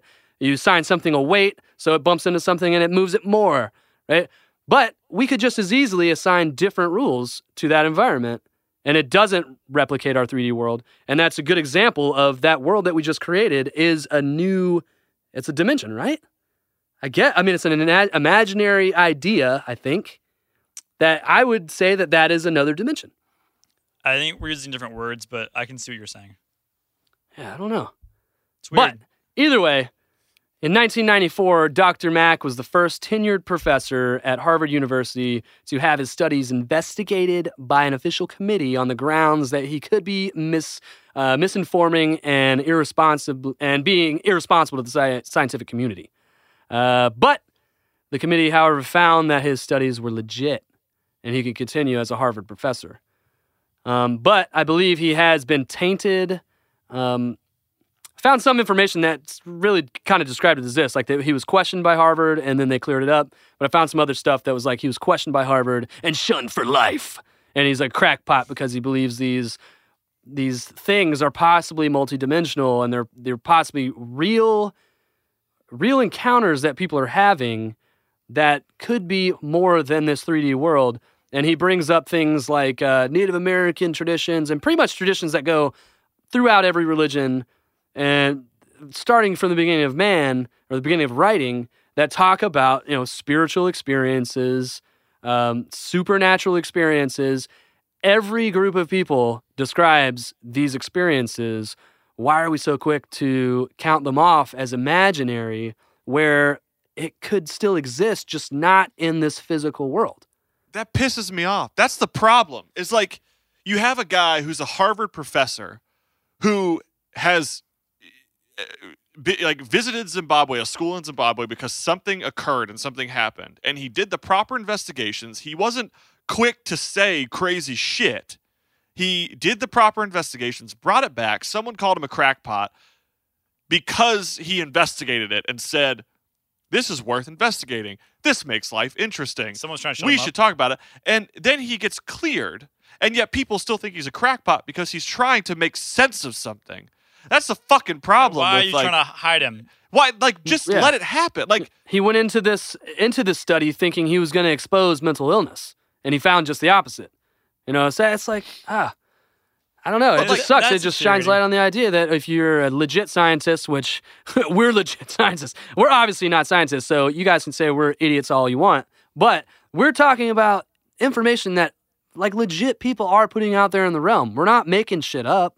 We're talking about information that we were finding that people with degrees, PhDs, master degrees, and shit like that, Pulitzer Prizes, they're putting this information out and then we're reading it and we're giving it to you guys. You know, so this information is out there by credible sources. Yes. You I just I I I can't wrap my head around the idea that people just turn a blind eye to people like what do you think doctors and scientists like what do you think they're doing? They're trying new things and trying to connect the dots. Like no one's making up stories about Native Americans and, you know, ayahuasca retreats and all the shit that happened and the spirituality beneath that. No one's dismissing that. Like it happened. It's a part of history. And yet when it's brought up or tied or connected even at the slightest to aliens or interdimensional life, they're shut down and they're crazy. What's And that's like it's bullshit. Well, I think it's because it's hard to give anything credit that you can't physically see with your own eyes, or physically believe, you know, believe based on something physical that you can sense with our five senses or whatever. You, you have to be able to You know? test, experiment, and prove something in order for people to actually believe it. Yeah, but I can't see all my organs in my body. But people can prove you have them. Right, but people can prove that aliens exist. You don't have to see, and that's where I think we differ. You don't have to see your Eh, organs to know like, they exist. There are people who have who literally will bring hard. I mean, this is a perfect example. This this um this Hard evidence. I don't know. this Ariel school. Like there are multiple. There were sixty. There are 64 plus kids. stu- yeah, I think 64, 64 kids. kids who Yeah. said they experienced this. and it was all the same story. Yeah. Granted, some some stories differed. It was right after they saw a, a thing on the news about aliens. It was, but still, So, that's 60 that- plus kids making up a very similar story and just Well, they- agreeing that we're yeah. all going to make the story and then stick with it for 30 years, Yeah, Thirty yeah. years. 20 something years. yeah, Yeah. it- it's pretty crazy. But I think I, I would I would say that's different though than knowing your organs because like I Right. It was a bad example, but I'm just Okay. saying. I don't know. I, I would not say it's Well, any different. Like, okay, because- you know, a cadaver has two lungs. You know that. You can cut it open. You can look at it. But how do I know you- two lungs? How do you know that you have two fucking lungs? I'm sure there are all these different ways where someone can be like, okay, well, yeah, breathe in this air. I'm gonna, or uh, you, we breathe this weird thing in. It's gonna make your col- your lungs a certain color. We can see it on this weird X-ray. That's an imaginary thing that I just thought up. I don't know if that's real, but Okay, that's an I- example of something that a test that maybe someone would try and do to prove it to you. You know, Well, if somebody But has you're full still body- having to have the faith in that what they're telling you is in true, indeed fact. this is crazy. Right. If someone if someone does a full body scan and they go, okay, well, see, there's your heart, there's your liver, there's your lungs. Intestines. Great. You could still argue that and say that's a computer, that's a machine. Cut me open. Cut right me open. now. You could say that, and then sure they could cut you open, but like that's the same theory with like But the how everyone's it right. thing is okay. Well, if an alien's real, cut one open. Let's see if it's real. It's the Yeah, same philosophy. Yeah, there's still So- like th- this takes me back to an episode of uh, "It's Always Sunny in Philadelphia" where Mac is trying we to explain the existence of talking God. about that. I was just talking about it's always sunny. There. Well, Mac is trying to explain the existence of God, and it all comes down to having a some amount of faith, and it's the same on both sides. It doesn't matter if you believe in the science part or the or the spiritual part or whatever. It all comes down to having a slight amount of faith that what you're seeing or what people are telling you, the information that you're gathering is correct. You know, even when you find quote unquote proof based on tested theories and tested hypotheses, that becomes a theory and then becomes a law. Like it's still it's a law because enough people accept it. It's been proven, quote unquote, proven enough times, and enough people accept it as okay, that's the way it is. We should all just accept that and move on so we can build upon it. But that doesn't mean that it is actually true. That just means that in order to move forward and operate, we have to accept it. We have to accept something as true. You know? Well, with the world we live in, honestly, and I, this is just something that I'm just putting out there that I just thought up now. With the world that we live in now, I truly believe that people are so quick to reject things that don't make sense to them that if you were to remove, so if Johnny had zero feeling in his in one of his fingers and we removed the finger in mm-hmm. front of him and he felt no pain, he would be convinced to say, "I didn't. You didn't cut my finger off. I didn't feel anything. It's not gone. If I didn't see, I it, don't. It, it- no, if you saw it, like if you watched your finger cut off but you didn't feel it, I would. you still would say- convince yourself that your finger is not cut off, even I- though you see it. You're like, I didn't feel it. It I think it there would be exist. that period of time where you're questioning, is it really gone? Because I didn't feel it. I didn't hear it get cut off or whatever. I didn't use all my senses to to track that that shit's gone. I think you'd still deduct, yeah, my finger is not there. But if you don't feel it, you would seriously question it. I bet. Wait, Yeah. but wait. Hypothetically, I go under. The doctor puts me under. Says, hey, I'm going to take off, take out one of your pancreases or one of your. That's a totally different thing. I'm like the Really? moment you go under, that changes everything. I'm talking like you're awake. Someone walks up to you and says, "I'm going to remove one of your fingers," and you're like, "No, you're fucking not." Ah! And you look, and it you didn't feel anything. You didn't hear anything. There's no blood. Nothing. Your finger just comes right off. Okay. You like sure you'd question it, but then you'd be like, it didn't happen." There's no way. But I'm looking at my It's fucking hand. It's not there. I, yeah, Yeah, you're looking at your hand and you're using sight to be like, "There's no fucking way. It's it's not there. Of- One It of got my cut off." But then you're using gone. another sense, and you're like, "But I didn't feel it. What the fuck?" And Well, but, but- but- I, I'm I'm sure you would deduct, yeah, my my finger is fucking gone. But there would be that moment where you're like, "What the fuck's going on? I didn't feel it, I, Yeah. but I'm not seeing it." At least you, you would be questioning it at that point. And this is how you're. but is what you were saying, huh? This is how you're proving that aliens are. No, I'm just trying to prove basically like how our society rejects everything. rejects things Like, that are hard to literally comprehend everything. Yeah. because you can't see it or whatever. You know, like y- you can't. It might not be perceivable with our five senses. Maybe it is. Maybe it isn't. I don't know. But that, eh, yeah, what we're talking about is the importance of proving to yourself via your senses that something exists. Right. And I mean, you know what? At the end of the day, like, I'm not disappointed that that's the way that things are because the power of illusion and magic would not exist if we weren't a curious race. Like, if we were not a curious people, Totally.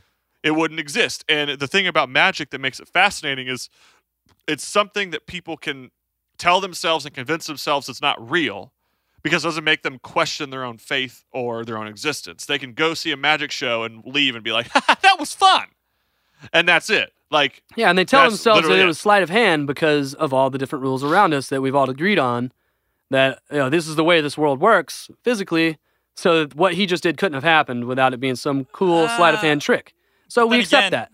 But then again, way back when people thought that it wasn't sleight of hand, we now know that is. But back then, people actually believe that it was real, like magic. and dark Rightfully so. Rightfully so. Right. But that like But they could people convince themselves it's fake. Like that's that's what we do as a people. Like from the beginning, you know, like because I'm a film guy, like I go back to the first film that was ever shown in the theater, which is the train coming at the screen and people thought they everyone were, uh, moving. People convinced themselves that was as though it wasn't real. Like it wasn't a real train. to- They weren't used to it because it was new to them. So they convinced themselves it wasn't real. Therefore, film took off because it was a it was a fake thing. Magic. The suspension of disbelief was born. Yes.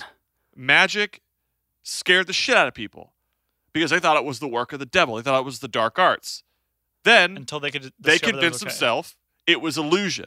It was fake. It didn't exist. So it's the it's a it's an ongoing So consistent aliens- thing that people will say aliens don't exist. No matter if Roswell happened, no matter if this Zimbabwe the school in Zimbabwe happened, no matter if crop circles happened, people will say that thing doesn't exist. I'm convinced of it. It doesn't happen. Yeah, think Because of all the different exists- types of electricity that people have discovered that, yeah, while they could see electrical storms, they could see lightning, and they could experience static electricity, like it's, there's still parts of electricity that they can't see that they then discover and are accepted as truths and facts, you know, because they seem to exist around us, right? But Yeah. those aren't, they weren't always just things that were obvious to people. Hey, yo, hi, bros. Time to take a break to caffeinate. While you're listening to a podcast as unpredictable as ours, you need a coffee that's going to keep you on your toes. That's why I reach for the strongest coffee on the planet Death Wish Coffee. Available ground or whole bean. Hell, you can even get them in K cups. Available at deathwishcoffee.com. That's deathwishcoffee.com. It's just Well, like it why they get never reaches it never reaches a point. Like when we talk about the Malaysian flight, we talk about exorcisms, we talk about all these things. Like it never reaches a point where people go, All right, and on CNN today, on today's news, the Malaysian flight disappears. Is it aliens? Is it uh, interdimensional? Blah blah blah blah. Like instead of addressing that form of discussion to create to basically like, give out all the options, like this Could have been plane failure. It could have been a terrorist attack. It could have been this. It also could have been ba ba ba ba ba ba. Yeah. So they will not. That's all discredited. All you're going to focus on is, hey, here's things that don't make sense, but we won't talk about things like aliens and shit because it's going to freak people out because they're going to be like, if it was, Yeah. I lose faith in everything. Oh, I guess there was a point in time, I guess in the 50s, you know, or around near the Roswell incident, whatever that was, 40s or something. Where, Roswell! Where it was reported in the news. You know, it's like, oh shit, we think this is a UFO or whatever. It crashed as an alien. And they reported all over the fucking news because it's unprecedented, right? Never happened before. There's never been any, hey, shut the fuck up when you're talking about aliens. You can't report this kind of shit. It's out it's out there. Not only is it out there, but we're the government and we're gonna fucking snub you if you keep talking about this shit. And you guys know you know in in your in your heart of hearts, as deep as it goes, that, you know, the media is controlled by something. We don't know who it's controlled by, but it's obvious. You watch every single news outlet, it all leans in one direction. You know, it's media is definitely controlled by something, an overwhelming idea or a system of powers. Who knows what the fuck it is? But it's not presenting truth all the time. You know, it's it's presenting agendas. So if the agenda is shut these people up, don't let them think about fucking aliens for whatever fucking reason, I don't know why.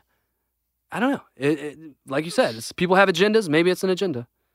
I don't know where I was going with that, to tell you the truth, but I like hearing myself talk. I like that. it's all about it's all about protecting the people and it's about the right amount of censorship. I i'd be curious to look through the archives from the 20s the 30s the 40s the 50s whenever and look at sort of when something really taboo broke. And i feel like maybe roswell I- and i i, I want to do the research but uh, i think maybe roswell was a big point when people were like flipping out. And I don't know the the the the amount that people were flipping out from the Roswell reports because they were world news. I mean, it was world news when it happened. I think they must have been flipping the fuck out because you see, like when I'm thinking 1950s, you know, and like culture, I'm thinking everything is related to science. Everything looks like a futuristic thing. Everything is omatic this, omatic that. Everything is talking about futuristic scientific advances. All this sci-fi shit starts popping out. You know, that's what uh fucking McFly was interested in. I don't know. It just seems to fit the times, maybe because it was inspired by something like that. Right, and that was like the peak, the top tier is that you know, alien movies, sci-fi movies scared people. You know, like aliens freaked people out. World of Worlds terrified people. Like that was a terrifying thing. And then there was a shift and alien movies became blockbusters. They became commercial entities that we now consider B movies that were silly and fun and everyone could go and be like, "Ah, this is a fun time." There was a shift somewhere that the reality behind alien life scared people so much and that the people behind media and news everything shifted and i think it was a conversation of censorship in order to protect the integrity uh, and the sanity of society and it's never changed Hmm. Okay. Okay. That's my ah, that's my ah. Could be way. I need to do the research, but I'm I'm just I'm curious to see sort of when the first reported alien sighting UFO sighting was, how public it was, and how people truly responded if it was a point of like distress for the government. Well, I think it's going to be hard to figure out because there would have to be a point where people start interpreting it as that, where a lot of people in the ancient alien community, you know, if you watch the show, that's their whole stance is that these things that we're calling encounters and abductions have been going on since the beginning of man, and they were just labeled as spiritual interactions, you know, like interactions with your God or your God or whatever, you know. So I think there's going to be a weird gray area. There's there would have to be a point in time where it shifts from okay, we're not talking about spirituality and our God now or our religion. We're now talking about an entity that is sci-fi in nature. Sci-fi, I, I guess that's not the right word, but like an alien from another planet rather than from another plane of existence or whatever. I think we need to get an alien expert on the podcast. Uh, yeah. I think we need someone that's going to take us to school, and I would love to be able to just say, like, hey, when did you know when was this first alien sight?" And an expert on the cast just being like, hey, yeah, it was this and blah blah blah, and this happened. And I just I feel like there is a really interesting conversation that's there because this They're is gonna- now our second alien episode in a row, and we're getting close to episode thirty. It's gonna be a Oh, lot more shit. alien episodes, I bet. Think There about are. think about this.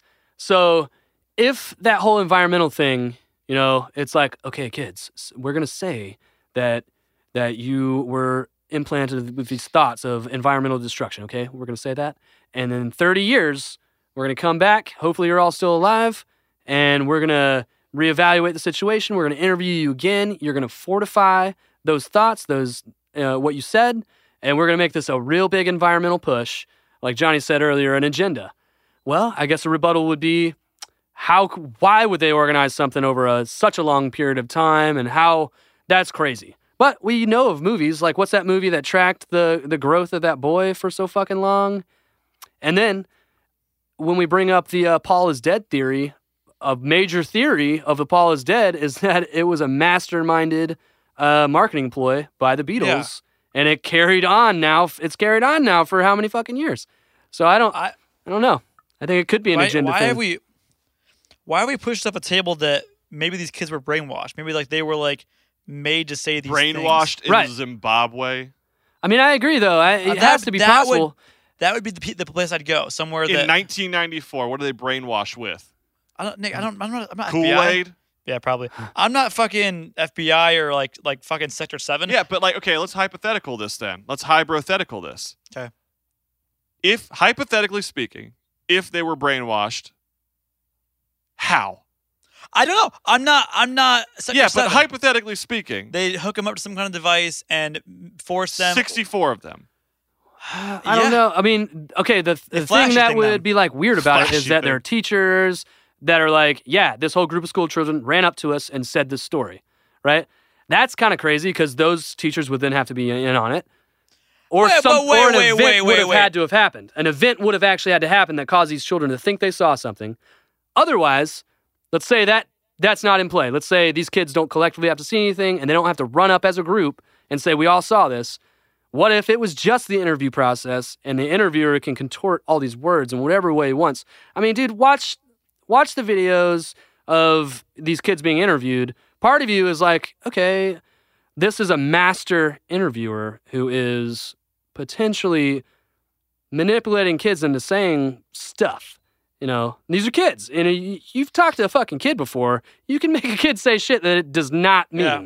They're, you know? they're malleable. Yeah. Are you? Oh, you you full? You want any more? You want some? You say that when you're done feeding them, and they're like, "Yeah, I'm full." You know, when you are ready to feed them, you say, "Are you you're hungry? Aren't you? You're hungry?" And they're like, "Yeah, I am." Yeah, they don't have any fucking clue what they are. For 30 years, though, and the kids, these money, money, money, now, money. But how much money are they making off this little, this tiny ass documentary? Get me fifteen grand. Uh, I don't think it's a tiny ass documentary. Actually, uh, I think it's like pretty legit. I got Dan Aykroyd talking about it. I'm sure he's invested. Well, they're Um, currently seeking ninety-five thousand dollars for post production. I, I, I mean, that's pretty legit then. Donating Like- on the website. If they were legit, they'd have a company pumping it into it. Possibly so, but I guess Harvard's not donating. but uh, well, Oh. apparently there is a John uh, a John Mack Foundation. I think that's a big part of it. Um, and from what I I just, like- understand, like, people were donating to his foundation pretty heavily, so maybe um, the money's there. And if you look at the the the team, the list of the team, uh, the credits are pretty hefty. So I don't know. It seems legit to me. I just think like at what cost do you go back and interview these 30 year old people and you say, all right, we'll give you, you know, 500 bucks and you got to talk about your story again. Yeah, it was probably way more than five hundred bucks. Yeah. Well, to them that, that might that might be a lot of money though. Yeah, but Well, okay, so yeah, perception thing.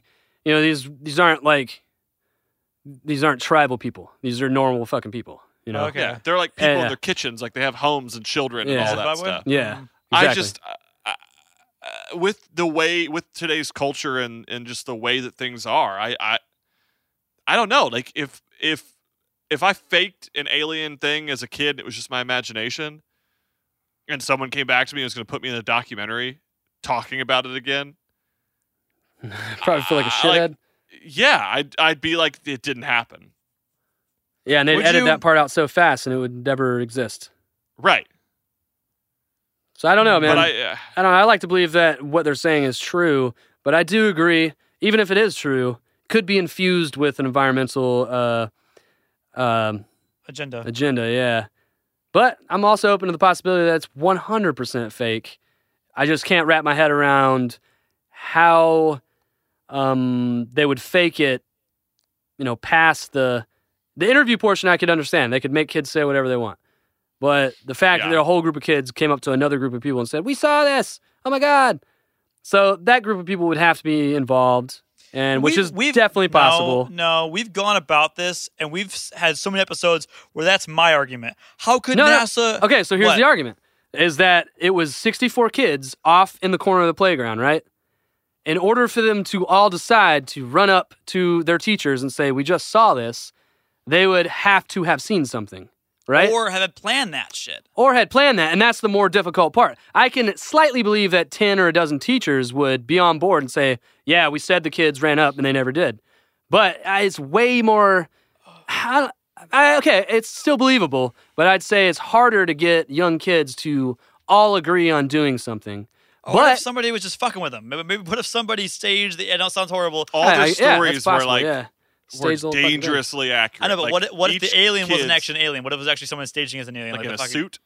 You know, yeah. Like what Yeah. if one of these fucking asshole? mm, So, that sounded mean. What if what if what if their, their classmates was like, hey, I'm gonna fucking dress up as an alien that I saw a week ago. Yeah, and but then- a ship too. Yeah. I don't know. There's a I lot of, know. lot of of them? variables to it that Yeah. make it Yeah. hard to hoax, I would say. Yeah, but right. yeah, I mean, dude, somebody showed me a video last week and they were 100% convinced that this was real. And uh, okay, 2 seconds in I was like this is obviously fake just cuz we do productions so we can we can tell, Tell. based on the production style like when something's fake as fuck and just what's going on in the scene that something's fake.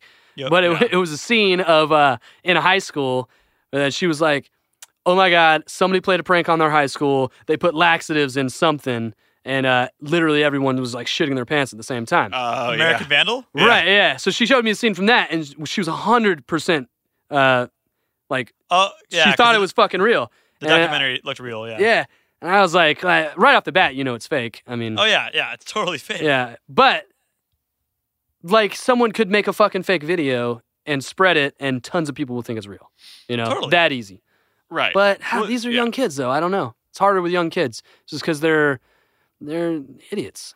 I just like I I I I don't know. I obviously it could be fake, but I lean more towards the fact that maybe this couldn't be fake. And I say that because not only, you know, I get that kids have a vivid imagination all that stuff, but kids it's so hard for a child to agree with another child. Yeah, Especially in that school Yeah, the agree. age that they were, there's just no way that 64 kids could go, okay, yeah, that means there's one kid leader who's like, this is the story, this is what we're gonna say, this is how it's gonna go down, and then all 64 of those kids agreed that that was a good idea.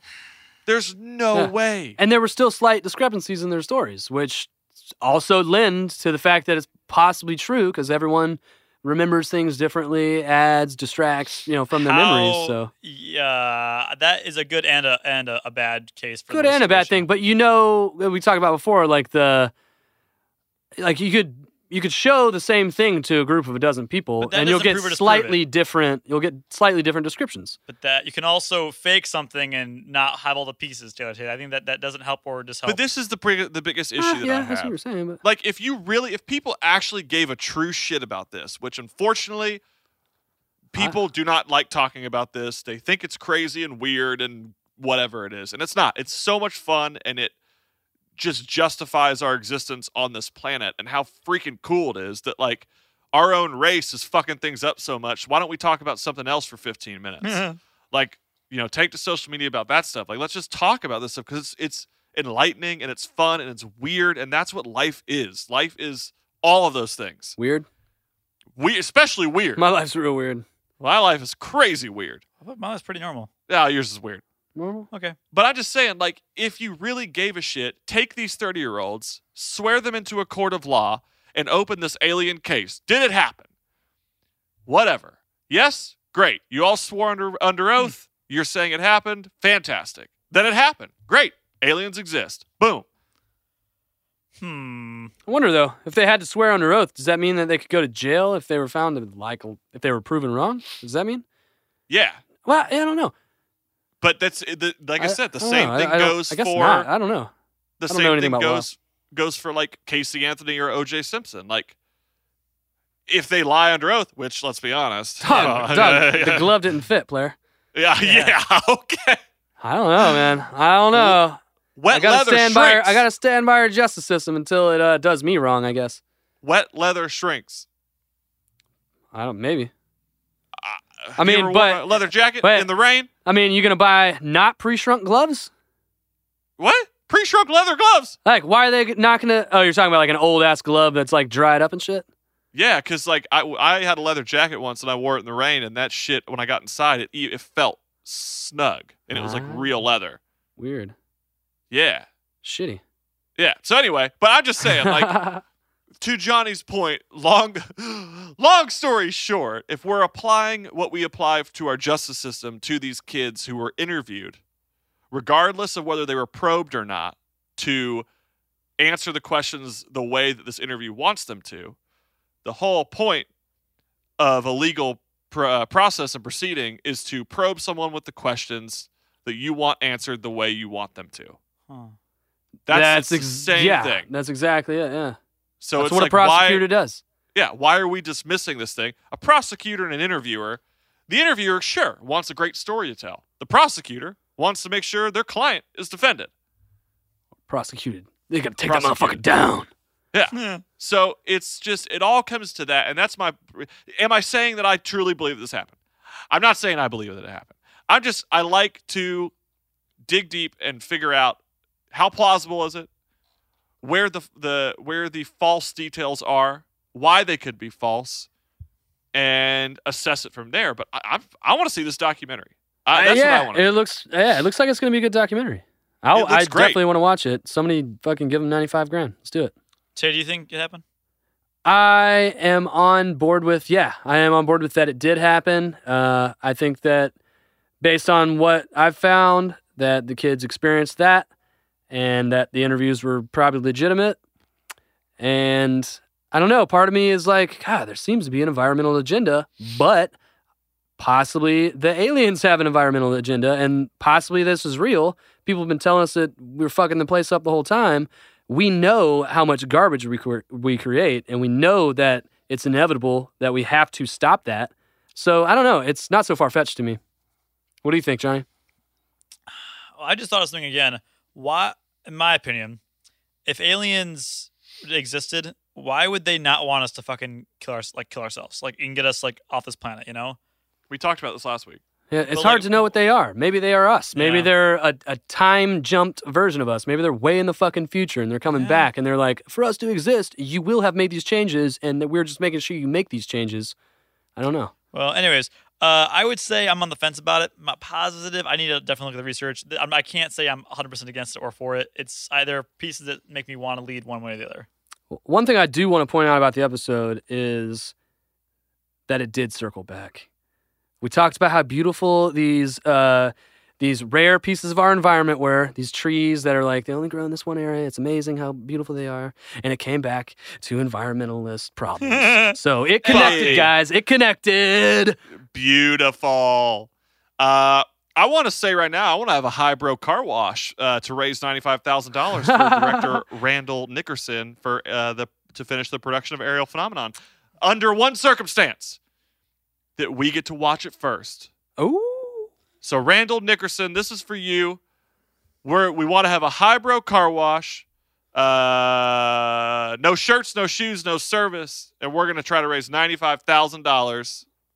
As long as we can see the documentary Wait, wait, first. no shirts, no shoes, no service. Isn't that the fun? yeah.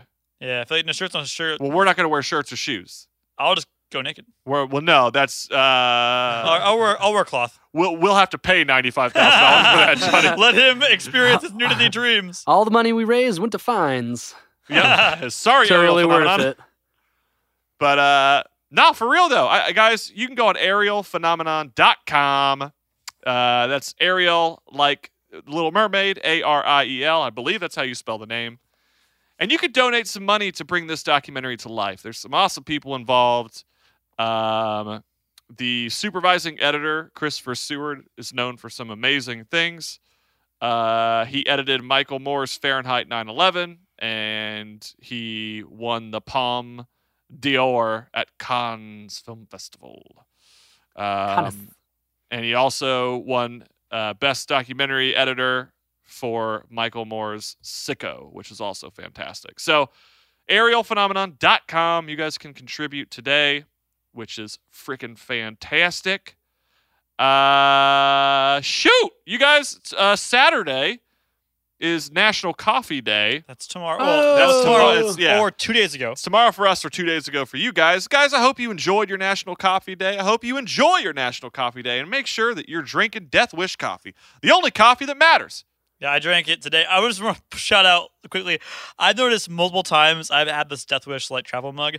Every single time I put hot liquid in this thing, I hot liquid. Like I feel like a day later, it's hotter than it fucking was. Hotter And I'm not saying that's because I like. I'm not saying it because of one of our sponsors. I legitimately went to a concert yesterday with Nick. I got back in the car after the concert and was like, "Do we go to a concert? Because this freaking coffee raised in Hot liquid. Well, that makes Anyways. sense. I mean, if you're in Georgia, it'd probably be tw- like double the heat if you left it in a car. No, no, it was nighttime. It was, Ah, okay, it was. The, the sun was down. The sun was down. Okay, that makes sense. That makes sense. Uh, you got a hypothetical you want us to talk about, or a thought you'd like to share about today's episode, or even a correction for something that we might have messed up. Uh, great news, our email is still functioning. Uh, we still have it. We haven't been kicked off of Gmail yet. That's hybrothoughts at gmail.com. That's H Y B R O T H O U G H T S at gmail.com. Uh, your hypothetical will or could be featured on next week episode, next week's episode. Uh, it's happened multiple times before with some of our incredible listeners, and it could be you. Also, make sure to head over to the Facebooks and give us a like at facebook.com slash hypothetical thinking for more content throughout the week. And go over to Instagram at hypothetical thinking. We have a contest running right now, a giveaway, if you will, where you guys can win a Hybro prize pack. That's uh that's some Death Wish whole bean coffee, a hypothetical t-shirt in your size, a hypothetical pin, and a Future Monsters patch. Hybro prize back, back, back, back, back, back. Which is freaking sweet. And all you guys got to do is you just have to like, share, and follow us on both Instagram or Facebook, depending on which one you want to go on. And you get entered in, and the contest will run probably for another week or so. We're going to keep it going.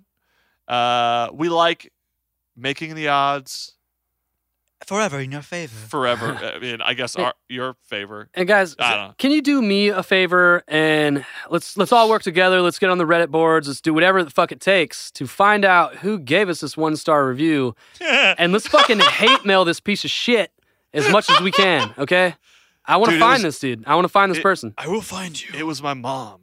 What? Your mom's the nicest I don't think she ever. would do that. I don't think she would do that. No, she doesn't have it in her heart of hearts. I got to read this review, man. Oh, No, man, it- guys, it- we got to band together and put as much fi- as many five star reviews on there as we can. Give us some verbal acknowledgement that you don't hate us. I need it. I need it to sleep at night. Listen, whoever I, I need it, I gotta have it. Whoever gave us the one star review, we're gonna keep this up. God, if you if you really feel like it's a one star, just shoot us a, a message on Facebook or an email and let us know why you don't like us, because your feedback helps us grow, and that's what we want to do. We want to constantly grow, and we want to change ourselves for a better world, for a better podcast. Tight.